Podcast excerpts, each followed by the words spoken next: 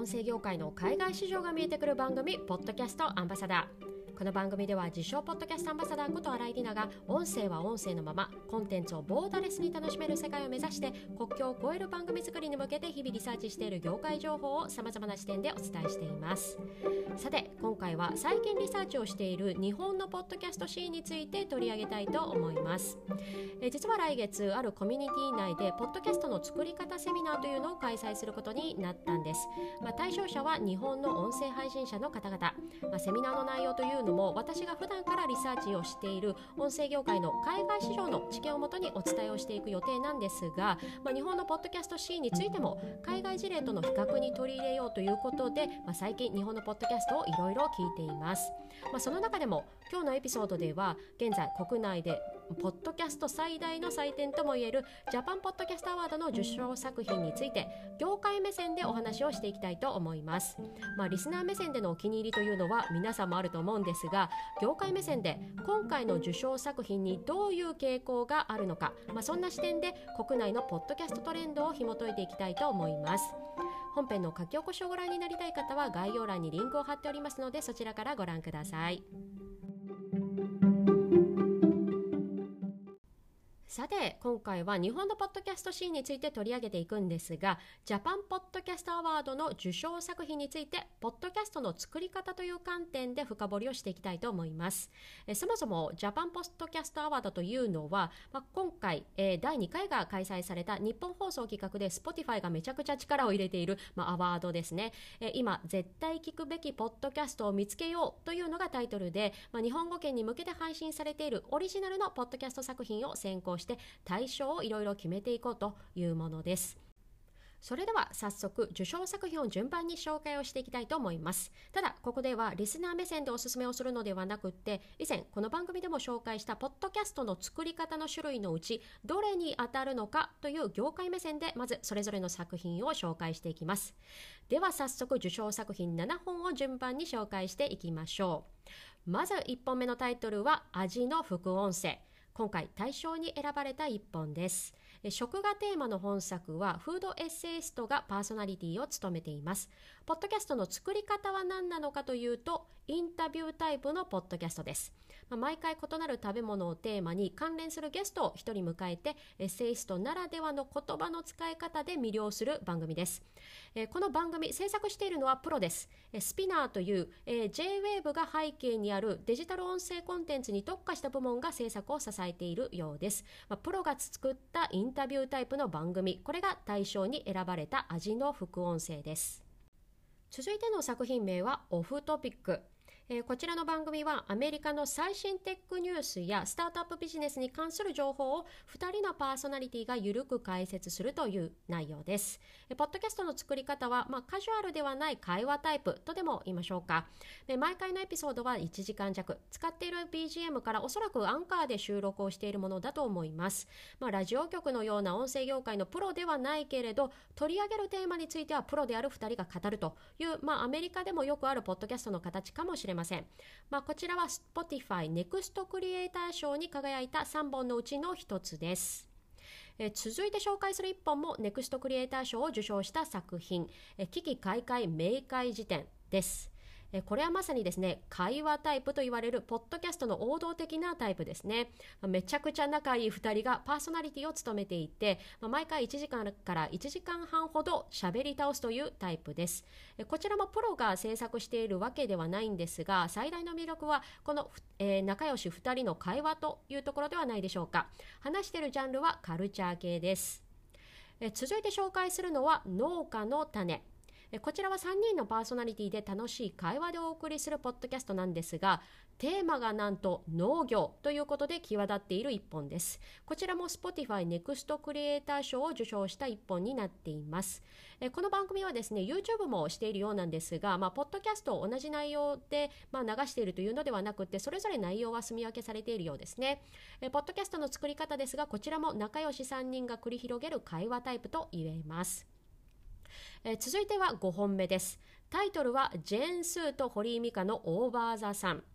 これはベストパーソナリティ賞とリスナーズチョイスのダブル受賞をした番組です。制作もパーソナリティもプロ。というこの番組、まあ、TBS ラジオ制作でパーソナリティもラジオのプロというこの番組はですね、まあ、作り方もこの2人の絶妙な会話が持ち味の会話タイプの番組です。えこれは編集が入っているのかどうかは分かりませんがおそらくしゃべるパーソナリティのレベルが高いのでそこでポッドキャストの質というのがぐんと上がっている番組だと思います。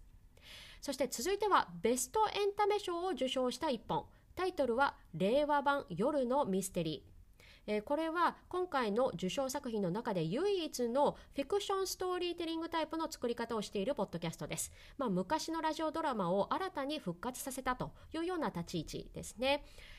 TBS ラジオが制作をしていて声優監督とまあ勢ぞろいのプロが作った作品です、まあ、昨年もこのジャパンポッドキャストアワードにノミネートされていたんですが、まあ、第2回目で晴れての受賞となりました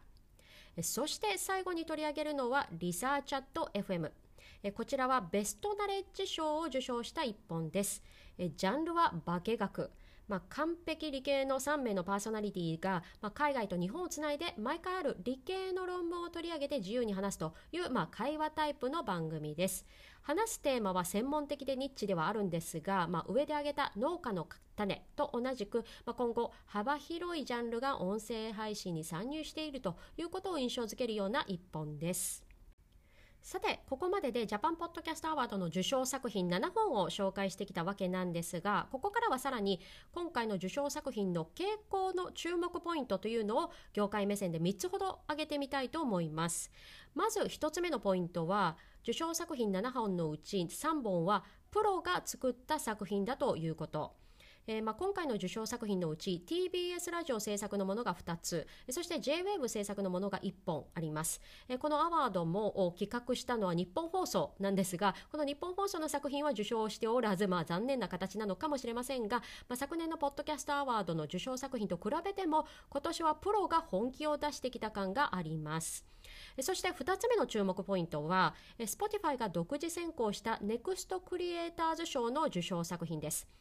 今回新たに設定をされた賞で3本受賞しているんですがこの受賞作品の制作は先ほどと違ってラジオ局のプロが作った番組ではないんです。しかも受賞した3作品はそれぞれジャンルが違っていて、えー、オフトピックはテック系。危機開会明快式典は、えー、カルチャー系そして農家の種は農業系とジャンルも多岐にわたっています。まあ、今日本のポッドキャスト界をリードしたい Spotify 的には今後さらにクリエイターのジャンルの幅を広げたいというところが見えてきているような選考です。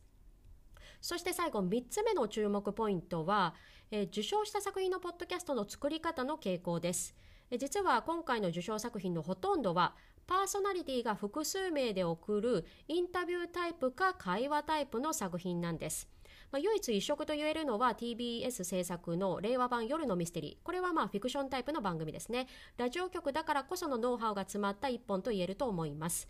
逆に今回の受賞作品だけではなくノミネート作品にも使われていなかったポッドキャストの作り方のフォーマットというのがありますそれはノンフィクションストーリーテリングタイプ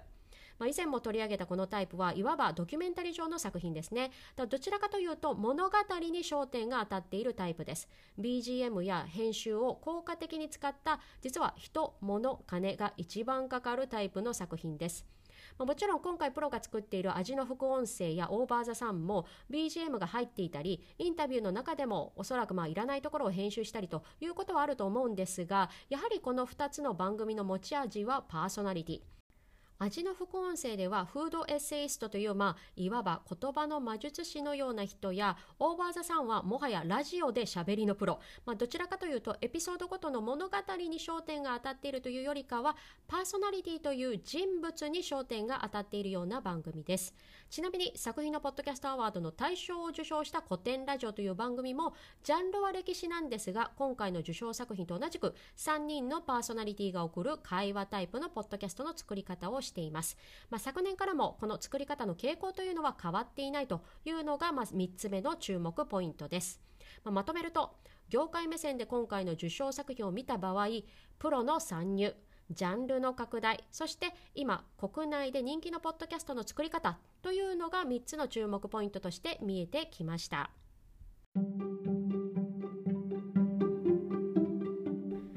さて今回はジャパンポッドキャストアワード2020の受賞作品を業界目線で解説をしていきましたえポッドキャストの作り方という視点では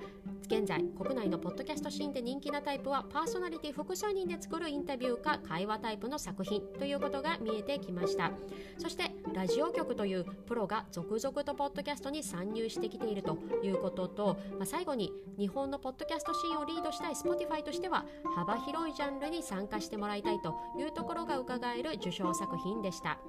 もちろん普段は海外のポッドキャストを聞き込んでいる私なんですが個人的にも大爆笑な作品がたくさんありました、まあ、いつもこの番組で紹介する海外市場とはまた違ったトレンドが見えてきた国内市場。こういった視点も加えながら今後も音声業界ニュースを取り上げていきたいと思います。ぜひ今回のエピソードを聞いた感想は書き起こし配信をしているノートのコメント欄か Twitter でお寄せください。お待ちしております。